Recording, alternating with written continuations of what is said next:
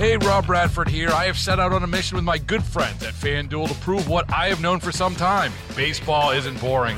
Now I have a daily podcast to prove it with some of the most notable people in the baseball world screaming baseball isn't boring from the mountaintops or at least agreeing to come on our show. Players, managers, GMs, and yes, even the commissioner of baseball, Rob Manfred. It has been a constant wave of baseball's most powerful voices. So join the revolution, subscribe, and soak in Baseball Isn't Boring. Listen on your Odyssey app or wherever you get your podcast. You'll be glad you did. Good evening, folks. It's time for your live Monday edition of It's News to Us, our daily podcast, taking a look at the day's top stories.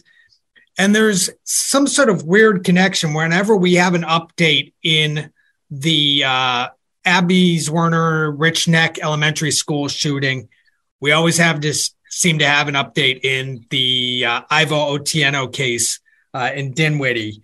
And so, uh, Today, once again, we had updates in both stories, and uh, now I'm joined by uh, reporter David Lefkowitz. I was just saying, it seems like we, whenever we have an update with Richneck, we have an update with Dinwiddie. They seem to be connected almost. We're we're, we're doing both stories in the same day.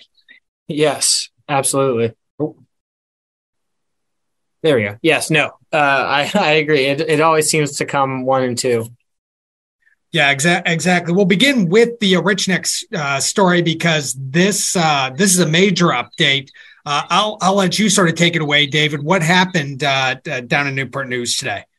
Yes. So after three months now, a little over three months from the shooting on January sixth, um, the mother of the six-year-old child who shot Abby Zwerner um, has been indicted by a grand jury on uh, two counts uh, felony child neglect, uh, which is uh, can carry up to five years of prison time, and um, misdemeanor. Uh, I'm trying to remember the exact wording, but I believe it's. Uh, I, I'm the the exact wording of the charge escapes me. It's kind of long, but essentially, it's leaving a, a loaded gun uh, out in such a way that it can endanger a child. Um, and that can carry up to a year of prison time as well, even though that's a misdemeanor. So together, she is facing up to six years, um, which is no joke. Um, and the Dinwiddie, excuse me, not Dinwiddie, the Newport News Commonwealth's attorney has um, said that he uh, intends to, you know, keep this investigation going as long as needs to be because now the prosecutors in this case have asked a circuit court judge for a um, for a special grand jury to essentially continue this investigation. Uh, you know, look at the actions of the uh, school administration and the school district administration because Zwerner has levied some allegations against them just in terms of uh, you know what kind of warnings they were given about this child's behavior and what kind of action they did or didn't take. So you know it's not a story that's going away anytime soon but now in addition to the lawsuit that Zwerner has filed uh, the mother of the child has been indicted and potentially more indictments to come. Right and one of those charges is a felony charge the child neglect charge. Uh, the other a misdemeanor um, and that one would likely be, I think it's a two hundred fifty dollar fine if I remember the discussions from from from earlier this General Assembly session. Um, it can it can carry up to a year of prison time. Uh, year of prison, the, okay. the misdemeanor one. So it's together it could be up to six years. So it's um, yeah, there's there's some serious prison time potential in this. Under, uh, under understood, but so that we're going to be watching for that. Obviously, we're watching the grand jury to see what comes out of that, and then uh, uh, still we've got the civil trial, which which I honestly think the civil the civil trial it's never going to go to trial. They're going to settle that pretty quickly because there's there there's no way they're they're going to win that and keep that number number mm-hmm. low enough that they want it. So they might as well just settle and try to get the best deal that they can get in terms of the Newport News School District. Um, moving on from that story, you know, we I, I mentioned Dinwiddie. Um, been talking on and off with the Commonwealth's attorney down in Dinwiddie, and she had said she was going to talk to the feds and talk to the feds. And I got confirmation she hasn't talked to the feds yet about about the case. Hmm. Um, she still n- needs help with the case. Uh, you know, she says she's she's the only attorney in the office, um, and this is a ten person murder trial. Um, it's mm-hmm. it's pretty involved and it involves multiple jurisdictions. But she says as of this point, she hasn't talked to the feds to to really get any input on that. We're going to keep an eye on that because there's going to be hearings in that case coming up uh, in in short term. So, mm-hmm. uh, yeah, a little bit of an update update there, but uh, we're we're still waiting for for more information uh, on that case.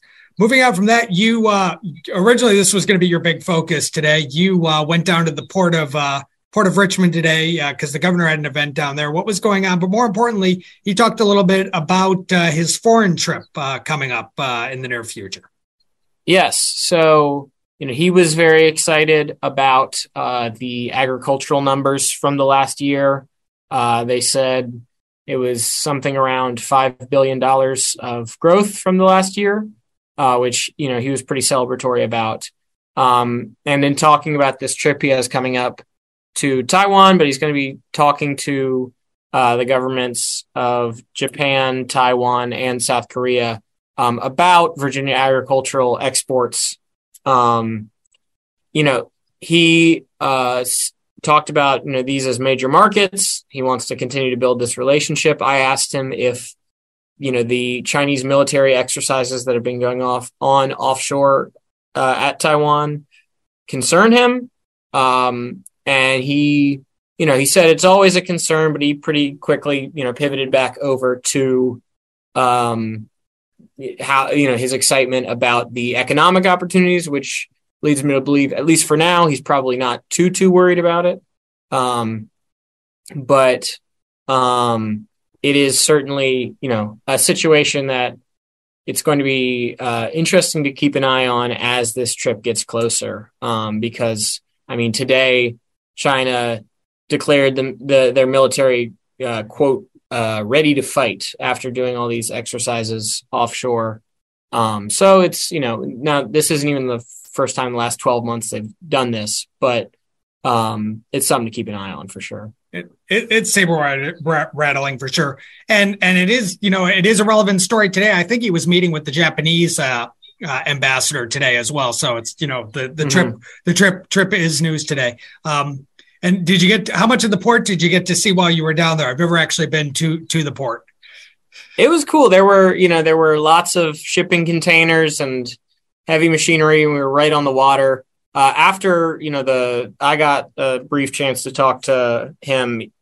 Uh, they got on a bus to take a full tour of the port. Um, they they offered me a spot. I I, I headed back here, but the uh, it it certainly it's a huge uh, facility, and um, that was another thing they were sort of celebrating during the the public address part of the day was uh, the efficiency numbers uh, for this port are way up, and just how much they move in and out, and also the uh, the amount of stress that takes off of Virginia roads, like the roads themselves, and the, the amount of upkeep they require, because uh, semi trucks, you know, have a significantly higher impact on the roads than cars. So uh, it was pretty cool to see where you know where everything goes in and comes out of.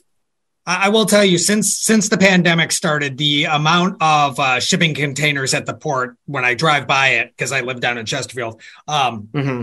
as as as like quadrupled. It just the, you could see it, it constantly be, being packed. Funny story. I've never been to the port of Richmond. I have been to the port of uh, Wilmington, Delaware. I was covering a story there once, and it was weird because it had to deal with the 2020, uh, not the 2020, the 2000. This is how old I am. Uh, the 2000 um, 2000 presidential uh, convention up in Philadelphia, and they were taking the Republican uh, delegation was taking a recreated old 1600s ship up the Delaware River from the port of Wilmington to the port of Philadelphia. And it was funny because they were all getting on the ship at the port, and it's this small Swedish boat basically that they were getting on to go up the river surrounded by these huge shipping containers. It just was so out of place. It was just it was just weird. We're just all standing there on the docks. It was just it was, it was a weird experience.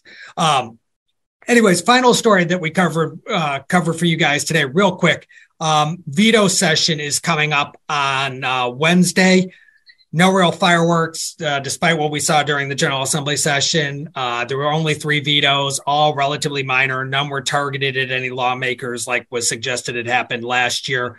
Um, but we still don't have a budget yet. Um, and uh, I was talking to James Madison University political scientist Robert Roberts, and he thinks that if there's going to be a budget agreement, uh, the House Republicans are going to have to give in because the Senate seems pretty uh, pretty stuck in its ways, and it's not going to give in on the corporate and uh, income tax cut. They don't want to see a cut there. They want money for education. So he thinks any uh, any cut is going to have to come. Any negotiation compromise is going to have to come from the House Republicans. So we'll wait and see. They don't really have to pass a budget, but you know, I'm pretty sure the school districts and the localities would like to know exactly how much money they're getting, and uh, you know, they could you know potentially use additional money um, than what they were getting in the last budget. You know, they're they're they're really they're really hoping something gets done relatively quickly. Hmm. so, so something to keep an eye on on Wednesday.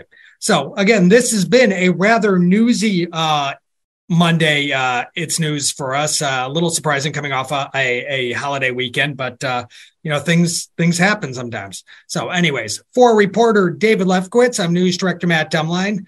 We'll talk to you on Tuesday. Baseball is in full swing. NBA playoffs are heating up, and your NFL team is gearing up for training camp. Listen to the latest on the teams you love here on the Odyssey app. The biggest sports radio stations in the country, providing unrivaled local coverage of their teams, all in one place.